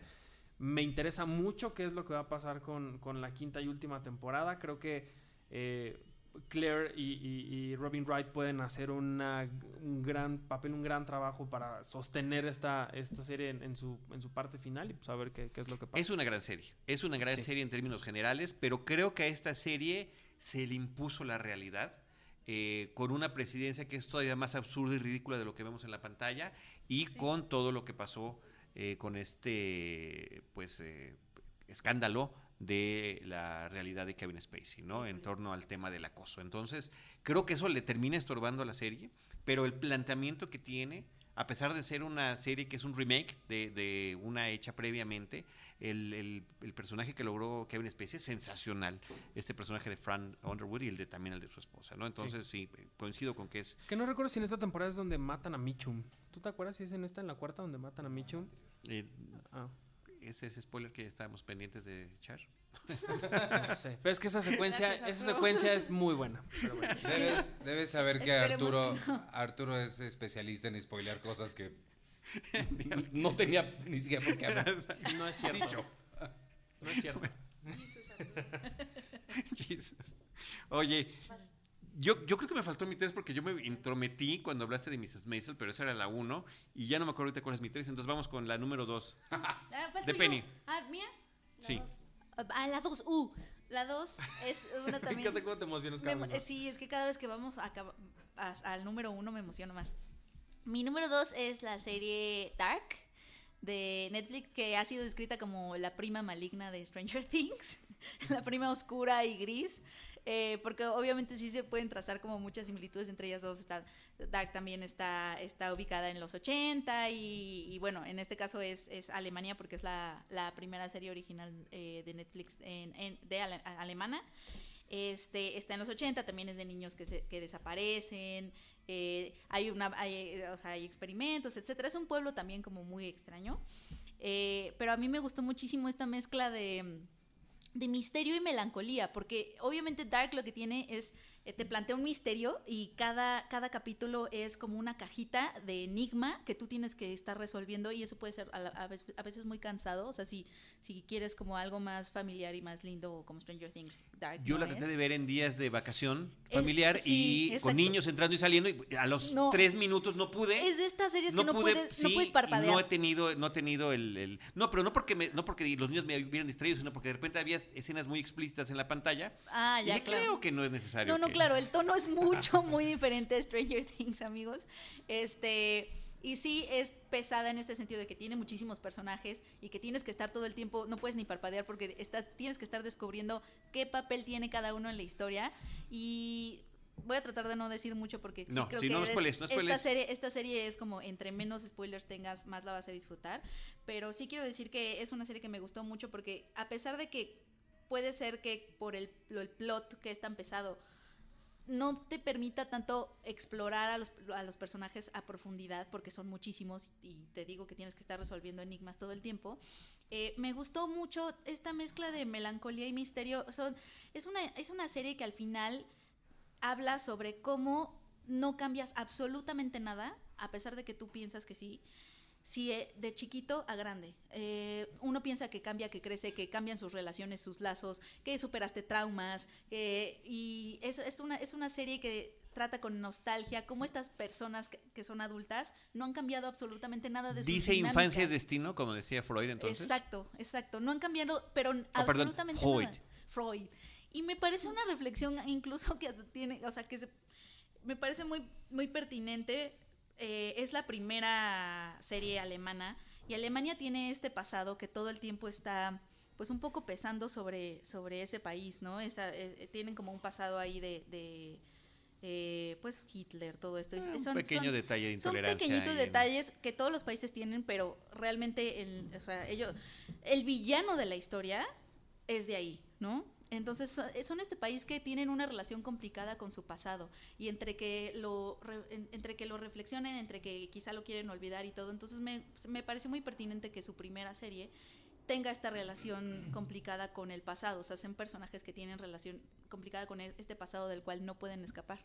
Entonces me, se me hizo muy, muy buena en ese sentido. Como que, y son de estas series que nadie promocionó, este, empezaron a agarrar como momentum en el boca a boca, o sea, como que Netflix casi casi la puso ahí sin decirle a nadie y la gente empezó como a recomendarla y así fue como, es, es muy buena, es muy, muy buena, me gusta mucho. Pues hay que, yo la tengo en mis listas pendientes. Sí. en- en cuando Sí. no sea, cuando no ver. sea temporada de vacaciones infantiles. Yo la he Sí. intentado ver tres veces y nada más no puedo. Es que sí está pesada, pero amigos, ténganle fe. Muy bien. Gracias, Penny. Mi número dos también es Dark. Ok. Eh, Nice. Sí, ya, a mí me, me encantó. eh, a mí lo que me impresiona mucho de esa serie son los personajes. Primero que nada, por el, am, lo físico de ellos, que son. No sé si utilice la- el adjetivo correcto, pero sus rostros no son como, am- como amables, no, no te invitan a, a sentirte como cálido alrededor de ellos, a diferencia de las series hollywoodenses donde las, los actores que castean para estas cosas es- son o más guapos o más como para que tengas hagas una Agradables a la vista. Ajá, para que hagas una empatía más rápida. Y a mí eso me impresionó. Y me, me- me encanta que son muchísimos personajes, independientemente de que eh, se juegue con los tiempos y que sea una misma persona, pero de chica o de grande o de vieja. Son muchísimos. Y de todos modos, eh, sí creo que a veces hay que regresarle y ver las cosas dos o tres veces porque sí te pierdes. Pero creo que está muy bien eh, guionada la serie. Pues ahí está Dark. Sí, yo la tengo pe- súper, súper pendiente. ¿Tú no pudiste? ¿Tú no la has tratado de ver, Arturo? Todavía no. Muy bien. Dos. Está en alemán. Mi, mi número dos. ¿Eso fue un elogio a la serie? Mi número dos es una serie que pasan por Fox. Se llama The Last Man on Earth. Y es, soy literalmente la única persona que conozco que la ve. Me extraña que no tengas barba si tú la ves. The Only Man from Earth, que la ha The, visto. The Last Man on No, sí, Earth. pero No, pero eres- ah, el no único- entendió mi chiste. No, sí lo Me entendí. siento triste. Sí lo entendí. Pero no le dio risa. No, necesito que no confundas a la gente. Porque quiero que la vean. Porque Pero tú, es- sí te- pero tú sí diste toda una review. Yo nada más vi un anuncio por ahí y descubrí que The Last Man on Earth no es el The Last Man on Earth. No, eh, Bueno, pero es pues parte ahí del. está, Es que es parte del chiste. Es, es, es, este es mi tipo de humor. O sea, si alguien quiere saber qué tipo de humor le gusta a Iván, es este. Es protagonizada por Will Forte. Él es The Last Man on Earth hasta que empieza a descubrir que no es el último. Eh, y, y- y es nada más muy chistosa. Es de verdad muy, muy chistosa. ¿En qué temporada están? Eh, es en la, la temporada 4 fue la de 2017. Wow. Eh, también sale January Jones de Betty de Mad Men. Ah, mira, Sale eso Chris- está interesante. Sale Kristen Schall. Hablando de la empatía con, de los, la empatía. con las personas Este atractivas. es, la que tema, este es el tema de hoy, empatía, amigos. Y este y, y pues nada, se les recomiendo mucho. Tiene, tiene ahí unos giros de tuerca muy interesantes y siempre se en- encuentra una forma divertida de hablar del apocalipsis. De lo que se trata es que hubo un virus, mató a todo el mundo y sobrevivieron solo estos grupos de personas. Y ya, está bien padre. Perfecto, que es una premisa que ya hemos visto también. Sí. De, vi- tratado de diferente manera, normalmente a través de la tragedia o Y de la en ciencia ficción, géneros, ¿no? pero sí. Claro. Y hay muchos cameos invitados de gente que no es ningún spoiler decir que se mueren porque todo el mundo se está muriendo. Sale Jack Black, sale Kristen Wiig, sale Will Ferrell, salen muchas muchas Ok. personas divertidas. Muy bien. Arturo. Mi número dos, no voy a hacer trampa por si estaban pensando en eso. Eh, mi número dos es 13 Reasons Why. Ajá. Eh, literalmente fue una sorpresa para mí. Este, Aquí les van tres Es- razones de por qué. razones Perdón, por qué. vamos a decir otras. Su, pel- su serie fa- favorita número 2 es 13 Reasons Why. Why. Guay. Oye, pero fue, perdón, antes de que sigas, eh, fue un fenómeno cuando salió la serie, o sea, De hecho, ellos Sí. mismos decían que era su Game of Thrones. Uy, no, fue too much. O era de Stranger Things, no me acuerdo. Híjole, no sé. Pero eh, la verdad es que fue una gran sorpresa. Eh, les voy a confesar que la vi porque el tráiler que sacaron me enganchó. O sea, me emocionó realmente el cómo me contaron la historia en el tráiler. La empecé a ver y descubrí una historia muy interesante que me pareció muy bien contada, en la que todos los actores involucrados lo hicieron increíble, en la que creo que el misterio de por qué diablos esta mujer hizo 13 eh, bueno, los cassettes que haya hecho, por qué los grabó, cuál era, qué era lo que quería, qué era lo que le pasaba. Eh, me pareció muy interesante. Eh, sí tiene muchas, muchas fallas. La principal creo es la victimización que ella tuvo al final. Y creo que el- la, toda la polémica que, generó alrededor, yo no la veo tal cual el tema del suicidio, el tema de cómo se mostraron un poco las cosas. Me, a mí incluso me pareció hasta eh, sí, no, no como traicionar a la verdad, porque eso es lo que le pasa a mucha gente, ¿no? Cuando eh, sufren de una violación, cuando están profundamente deprimidos, cuando ya no saben qué hacer. Me gustó mucho la forma en la que presentaron los caminos que llevaron al- al- a la protagonista a hacer lo que hizo.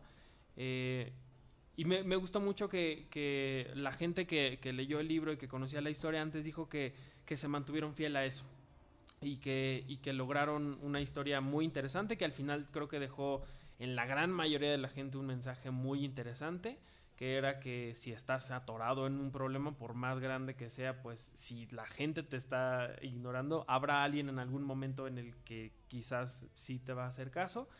Eh, me pareció muy t- también exagerado que la gente decía que el mensaje que estaba dando era como, ah, ¿tienes problemas? No, no hay problema, suicídate, no pasa nada. No, yo creo que más bien ponía en la mesa familiar la plática, que permitía que gentes de diferentes edades y generaciones pudieran platicar sobre lo mismo porque podían tener, Penny, una empatía. Una empatía. Sobre el con, tema. con los adolescentes.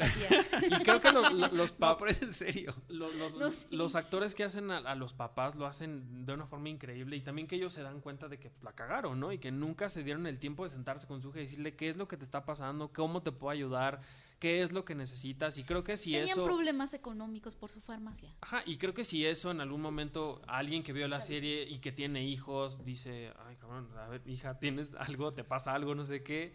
Digo, inde- pero independientemente de todo eso, la forma en cómo se cuenta esta historia, todo el elenco, la producción, eh, la música también de, de la serie, a mí me pareció una gran historia. Hacía mucho tiempo que no regresaba eh, deseoso por poner el siguiente capítulo de, la historia. Me Creo quedaba... que, creo que eso sí es algo que, que- que hay que eh, reconocerle a la serie, o sea, como la estructura, esta forma en que se desliza en presente y pasado, Sí. como tan, de, de forma tan fluida, Sí. sí logró que estas, o sea, a la no importa que no te estaba, que no, es que por ejemplo en mi caso a mí no me empezó a gustar como la representación de esta víctima, ¿no? O sea, como un poco como la construcción del personaje de ella. Y aún así no podía dejar de verla. O sea, no podía dejarla, como a- por el sexto episodio yo ya estaba segura de que no era una serie que me estuviera gustando al 100 y no podía dejar de verla. Es que esta estructura tan envolvente de los episodios que hacían que no pudieras dejar, así como los chavos no podían dejarle de poner play, bueno, excepto a este chavo que, que se tardaba años en llegar a su cassette. O sea, Ah, que era bueno, como sí. que se la pasaba así, pero dime, dime que hay en mi cassette. Y era como de, escúchalo, lo tienes ahí, dale play. Bueno, a, a- a- a- a excepción de él, nos hizo sentir lo mismo. Todos queríamos conocer cuáles eran las ¿Todos 13 la vieron, razones. los que estamos aquí en la mesa? Sí. Sí, sí. Sí, yo creo que sí, yo coincido con eso que Sí. dice Penny. Tampoco me terminó de, de encantar, creo que de repente fue como una llamada de petate, ¿no? Súper llamativa y de repente, fue, ay, de veras, hubo esa serie.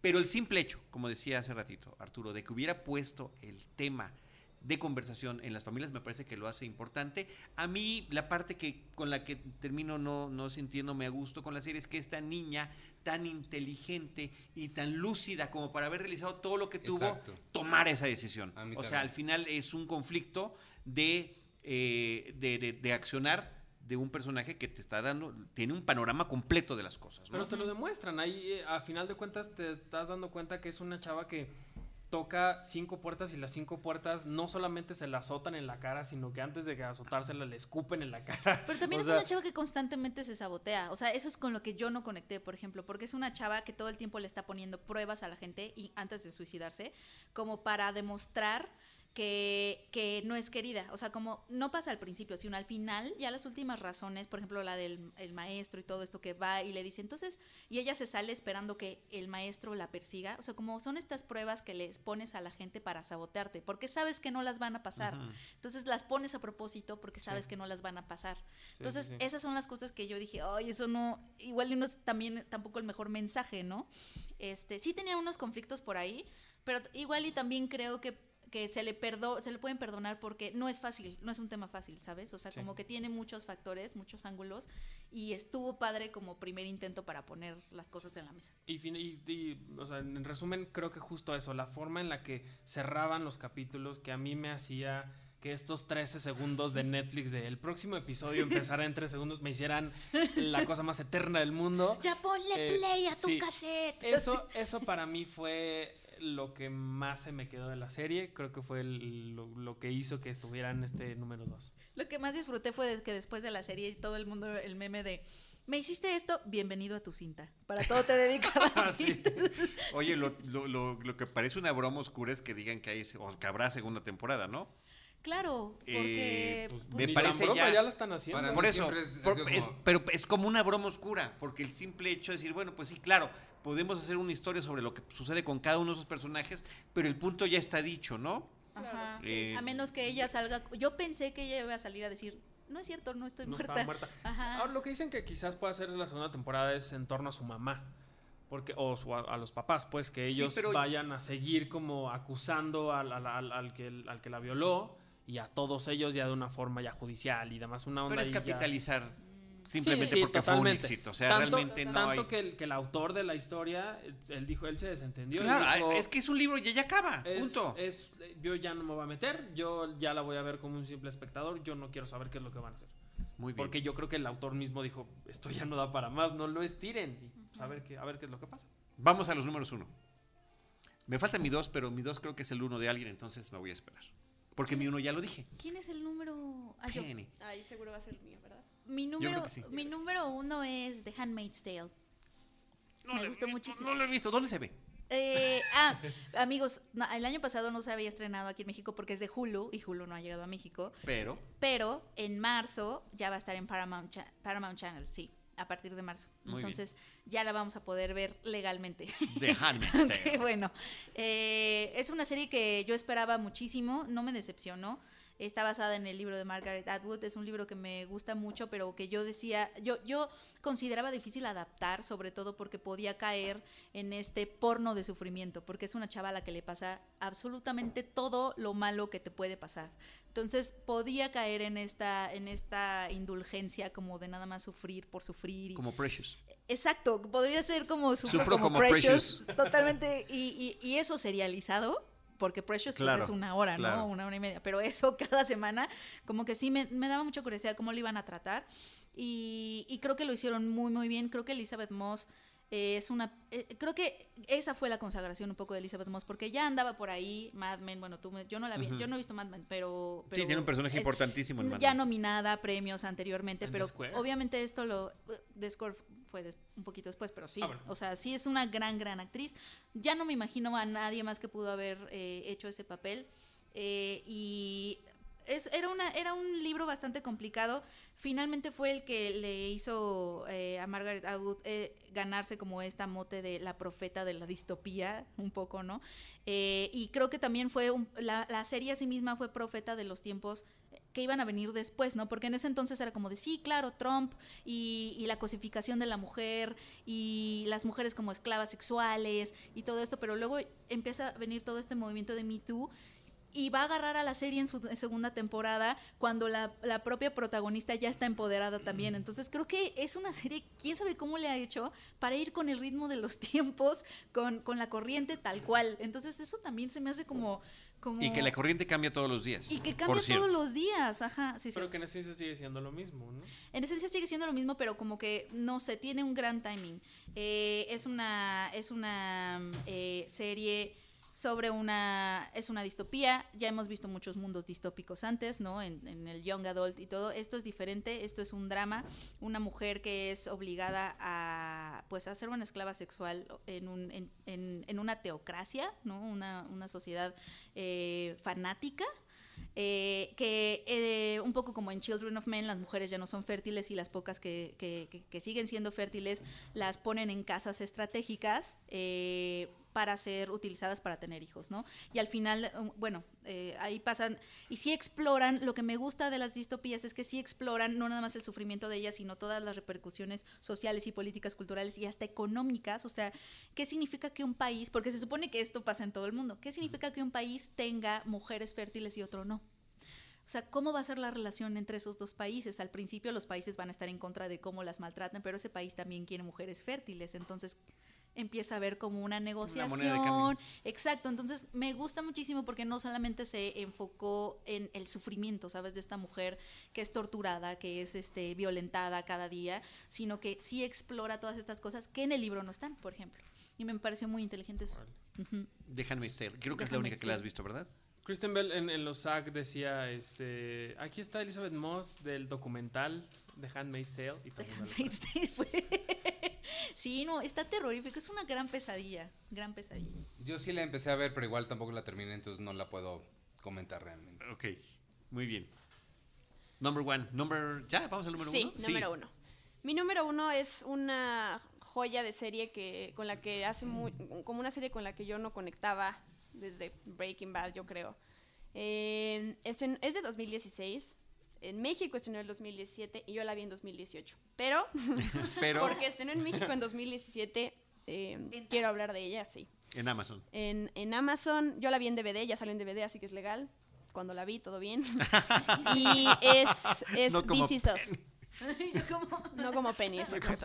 Pero bueno, la mía es, es This Is Us y joya es, es una joya. Me ha hecho llorar. Cada, en- cada capítulo. cada, cada episodio me ha hecho llorar y, y- y de una manera de, a partir de la, de la reflexión y de la, como de agradecer las cosas que yo tengo en mi vida. Y pues, es, es- creo que, que una serie logre eso es increíble a través de la historia de otros personajes que tienen historias completamente diferentes a la tuya y, y aún así te llega eh, en lo más profundo y mm, me encanta la manera en que usan el pasado y el presente para, para enseñarte cómo las decisiones que tú tomas de chico, las cosas que te dicen y te enseñan, eh, repercuten en em, cuando eres grande y cómo lo hacen. Y de verdad que esa serie me la estuvieron recomendando y recomendando y me tardé en verla. Y yo se la quiero recomendar a todo mundo. Se la puse a mi papá, a mi mamá, a mi hermana y todos han caído de la misma manera. Eh, ya salió la segunda temporada. Y yo no he querido ver nada porque no me quiero peor. spoilear nada. Que está peor de, de- de triste. Sí. Eh, De emotiva, yo, no- yo no diría particularmente triste. Creo que es una serie muy Emotiva, sí, emotiva cierto. porque al final de cuentas está celebrando la vida y lo que pasa en la vida son los altibajos. Y eso es lo que, lo que está poniendo siempre en la mesa la serie. Yo la tengo en el número 2, también para mí fue un descubrimiento. Esa sí la vi a raíz de que empezó a recibir varios reconocimientos de actuación, de reparto y demás. Y me parece que manejan muy bien el tema coral. Son una serie de personajes el mismo grupo de personajes en dos, dos o tres tiempos diferentes, dependiendo de dónde lo estés viendo, y cuáles son efectivamente las repercusiones de lo que están haciendo, pero cuáles son sus interacciones hoy en día. Y logra la serie de una manera eh, muy natural. Eh, poder, poder identificarte con esos personajes y, vivirlos a través de ellos. Y, y, son situaciones que no necesariamente son de nuestra cultura mexicana, pero que al final llegan a ser universales en términos de familia como puede ser una celebración de Thanksgiving que aquí no tenemos y nunca deberemos de tener porque no es nuestro, pero que cuando ves cómo se construye una tradición familiar, por ejemplo, con ese episodio, realmente quedas absolutamente encantado y maravillado. No por nada la película recibió estos reconocimientos a su reparto. Serie, Creo, serie, serie. serie. Qué difícil. 12 años hablando de películas. No, pero hemos hablado de muchas series a lo largo de este, de este podcast. Y este, y sí, no, encantado, fascinado y efectivamente para recomendársela a todo el mundo. ¿Alguien más la tiene? Yo sí es mi número uno, pero voy a dejar que Iván ah, diga su número no, No, pero, pero como estamos en el tema, claro. Ah, bueno, eh, esta me pareció que, ah, yo la empecé a ver también por todos los premios que había recibido. Eh, me pareció que también hace mucho tiempo que no me pasaba que el, que el piloto, el, primer episodio de una serie me atrapara. No lo spoiles, por el amor de Dios, no lo spoiles. Pero es una forma increíble de meterte a la historia de Es un arranque fabuloso. Es una joya la forma en la que te meten a la historia, en la que te presentan a los personajes sin siquiera con... sí, eh, sí, ningún antecedente. Para nada, eh, eh, es, es, increíble ese, ese primer episodio. Este... Pueden hacerle como Iván, pueden ver ese episodio y ya y, este, y, no regresar y, es, y se quedan con una muy grata experiencia. Se van a quedar. Sí, y, la, el, todo el elenco, como bien decías ahorita, eh, lo hace increíble. Me gusta mucho cómo la, serie va saltando en, el tiempo y no es necesario que te expliquen en dónde están porque tú ya eh, lo identificas inmediatamente por ciertas cositas. No te tienen que poner algo como alguna canción. Como en el caso de 13 Reasons Why, que el muchacho se tiene que pegar en la cabeza para que tenga una cicatriz y sepas, y sepas, cuándo es el presente y cuándo es el recuerdo. Acá, acá lo, hacen de una forma extraordinaria. Y hay un capítulo en especial en la que cuentan. No eh, No, no, no, pero eh, cuentan una parte que, que, que, que, digamos que es como el antes del primer episodio. Ajá. Que me parece también interesante, muy interesante cómo la serie puede abordar la misma historia desde otros enfoques y lo hace además de muy interesante y de muy entretenido, sumamente emotivo y que cada escena te hace llorar como Victoria Rufo en telenovela del, de Canal de las Estrellas, eh, te terminas también queriendo ver el siguiente, sabiendo qué canción fue con la que cerraron, porque toda la selección musical también es, maravillosa. Eh, y pues sí, por lo que he leído, que tampoco he querido leer mucho, pero la segunda temporada todavía es más emotiva, y dolorosa. más porque ya no puedo. Y ya. Véanla todos. This is Us. Sí, yo no la he visto porque las copias que llegaron a la, editorial que nos mandaron son en DVD y esa tecnología es... Amazon, está en Amazon Prime. Desactualizada, obsoleta. Está en Amazon Prime. La buscaré. Ya voy con mi número uno. ¿Número uno? Eh, nada más decir algo vas a, vas a, cerrar. Quiero decir algo rápido antes de The Last Man on Earth, que quizá esto convenza a algunos que no sabían, que, que no la... Por si lo que había dicho no fue suficiente. Es que sí, los creadores, no sé por qué se me fue hace ratito, los creadores son Phil Lord y Chris Miller, que esos dos nombres, quien los conozca, les deben hacer inmediatamente ir a buscarla. Son los creadores de, la película de Lego, de 21 Jump Street, de Community. Entonces es ese tipo de... tienen un gran sentido del humor. De casi Han Solo. Casi, sí, eso fue una tragedia. Este, y bueno, nada más eso. Mi número uno es una serie que está en Netflix. Es de estas series que como, como Better Call Saul compraron, en Estados Unidos la transmite NBC, entonces Netflix no la, no la tiene completa, la va poniendo semana con semana. Es, híjole, es una serie increíble a mí, como ya les dije varias veces, lo mío es la comedia.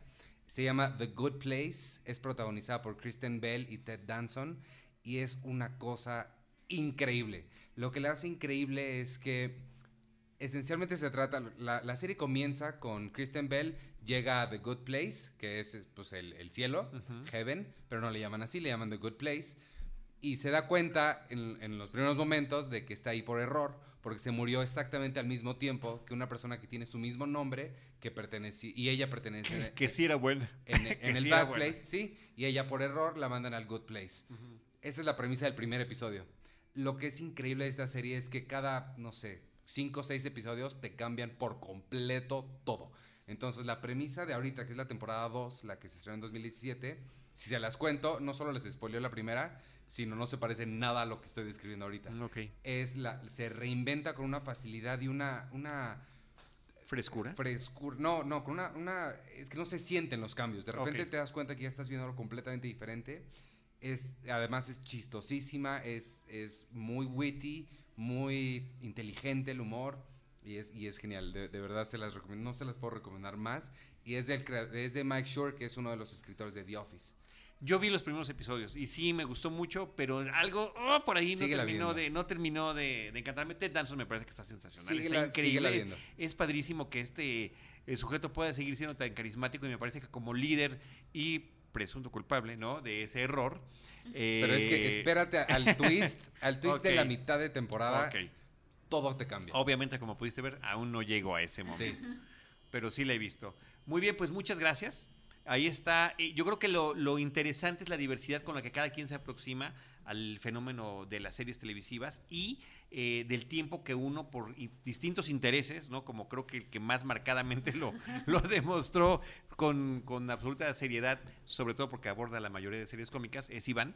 Este, y cómo en otros casos también podemos tener esas coincidencias, ¿no? Y cómo también a lo largo de estos últimos años la calidad de la producción de series eh, para distintas eh, plataformas o televisivas ha ido subiendo en una escalada tal que de repente está complicado estar decidiendo cuáles son las que podemos ver. Sí, ¿Algún comentario? sobre todo, sobre todo eso. No. No, Hay muchas cosas muy buenas. Vean la tele, es muy buena. Si tienen el tiempo. Oye, Sí, espérame, yo me bueno, quedé con tú- ganas de Punisher, por ejemplo. ¿Tú viste, Six, ¿Tú viste This Is Us? Yo tengo una pregunta sobre This Is Us y Six Feet Under, porque ellos no han visto Six Feet Under. Ajá. ¿Se parece? ¿Tiene algo que ver? ¿Va por ahí? Me su- No, la- no, ¿no? no, Ok. no, no, no, Es no, que la no, no, descripción no, que no. dieron ahorita como que me, me Wow, recordó, no. pero no. Híjoles, no. Ok, No. No tiene nada que ver. ok. Está bien. Eso, salvo que sea una familia, pero nada más. Porque bien. Six Feet Under, ¿estás de acuerdo que es lo mejor que se ha hecho jamás en la historia? No. Claro que estás de acuerdo. Era fanático de Six Feet Under. Fanático, fanático, fanático. Y era increíble, cada arranque era eh, una muerte absurda distinta. Bueno, muchísimas gracias. Iván Morales, muchas gracias. Eh, que cada uno diga su Twitter, por favor. Sí, gracias por la invitación. Arroba Iván Morales. Qué difícil. Arturo. Charlie, gracias por la invitación. Yo soy Artur Magaña, mi Twitter arroba ArturHD y pues otra vez gracias. Al contrario. Penny. Em, yo estoy muy feliz de estar aquí otra vez, Charlie. Muchas gracias por la invitación. Y mi Twitter es arroba pennyoliva. Diana. Gracias, Charlie. Eh, mi Twitter es arroba guion bajo de Anazú y me encantó tu cierre porque siento que te volteaste como a los espectadores y fue como el cierre de una fábula. Y entonces, amigos, así es como conviven los diferentes gustos. Me Así encantó. acababa He-Man. me. Para hablar de otras ¿Viste series ya. The Toys That Made Us? De Toys That Made Us. Uy, es lo máximo. De Toys That... Pero sí fue, y sí fue del año pasado. Sí. La vi en vacaciones de Qué diciembre. buena está. Increíble. pero viene la segunda Pero parte. Sí, Lo claro. que pasa es que son tan poquitos episodios que uno... ¿cu- ¿Cuatro? ¿Cinco? Son ¿Cuántos cuatro eran? ahorita. No, Eran qué cuatro, doloroso. Qué más. doloroso. Pero qué bueno qué está. doloroso. Increíble. Hasta el de Barbie es bueno. No, el Que de Barbie es el mejor. el mejor es el de Star Wars. No. Sí, Star Wars. Star Wars es el mejor. Es una Star historia que Wars ya te sí. sabes. Bueno, el de G.I. Joe, que no me interesaba, también me pareció súper interesante. Sí. Véanla. de- eh, y yo a mí me gustó mucho de Punisher. No quiero hacer trampa aquí tipo Arturo. Pero ya no, no cabían todas. Muchísimas gracias. Arroba Cinepremier. Y Sí. todas las redes sociales de Cinepremier. Twitter, Les agradezco Facebook, mucho. Instagram, todo. Sí, qué bueno que suben acá y que hagamos, y, y ya lo hicimos, este compromiso de vernos eh, y platicar más seguido con el público de Cinemanet. Sí. Muchas gracias. Recuerdo las de nosotros, arroba Cinemanet en Twitter, facebook.com diagonal Cinemanet, Cinemanet 1 en Instagram y Cinemanet 1 en YouTube. En cualquiera de esos espacios los estaremos esperando, a veces con televisión, pero sobre todo con cine, cine y más cine. Cinemanet termina por hoy. Más cine en Cinemanet.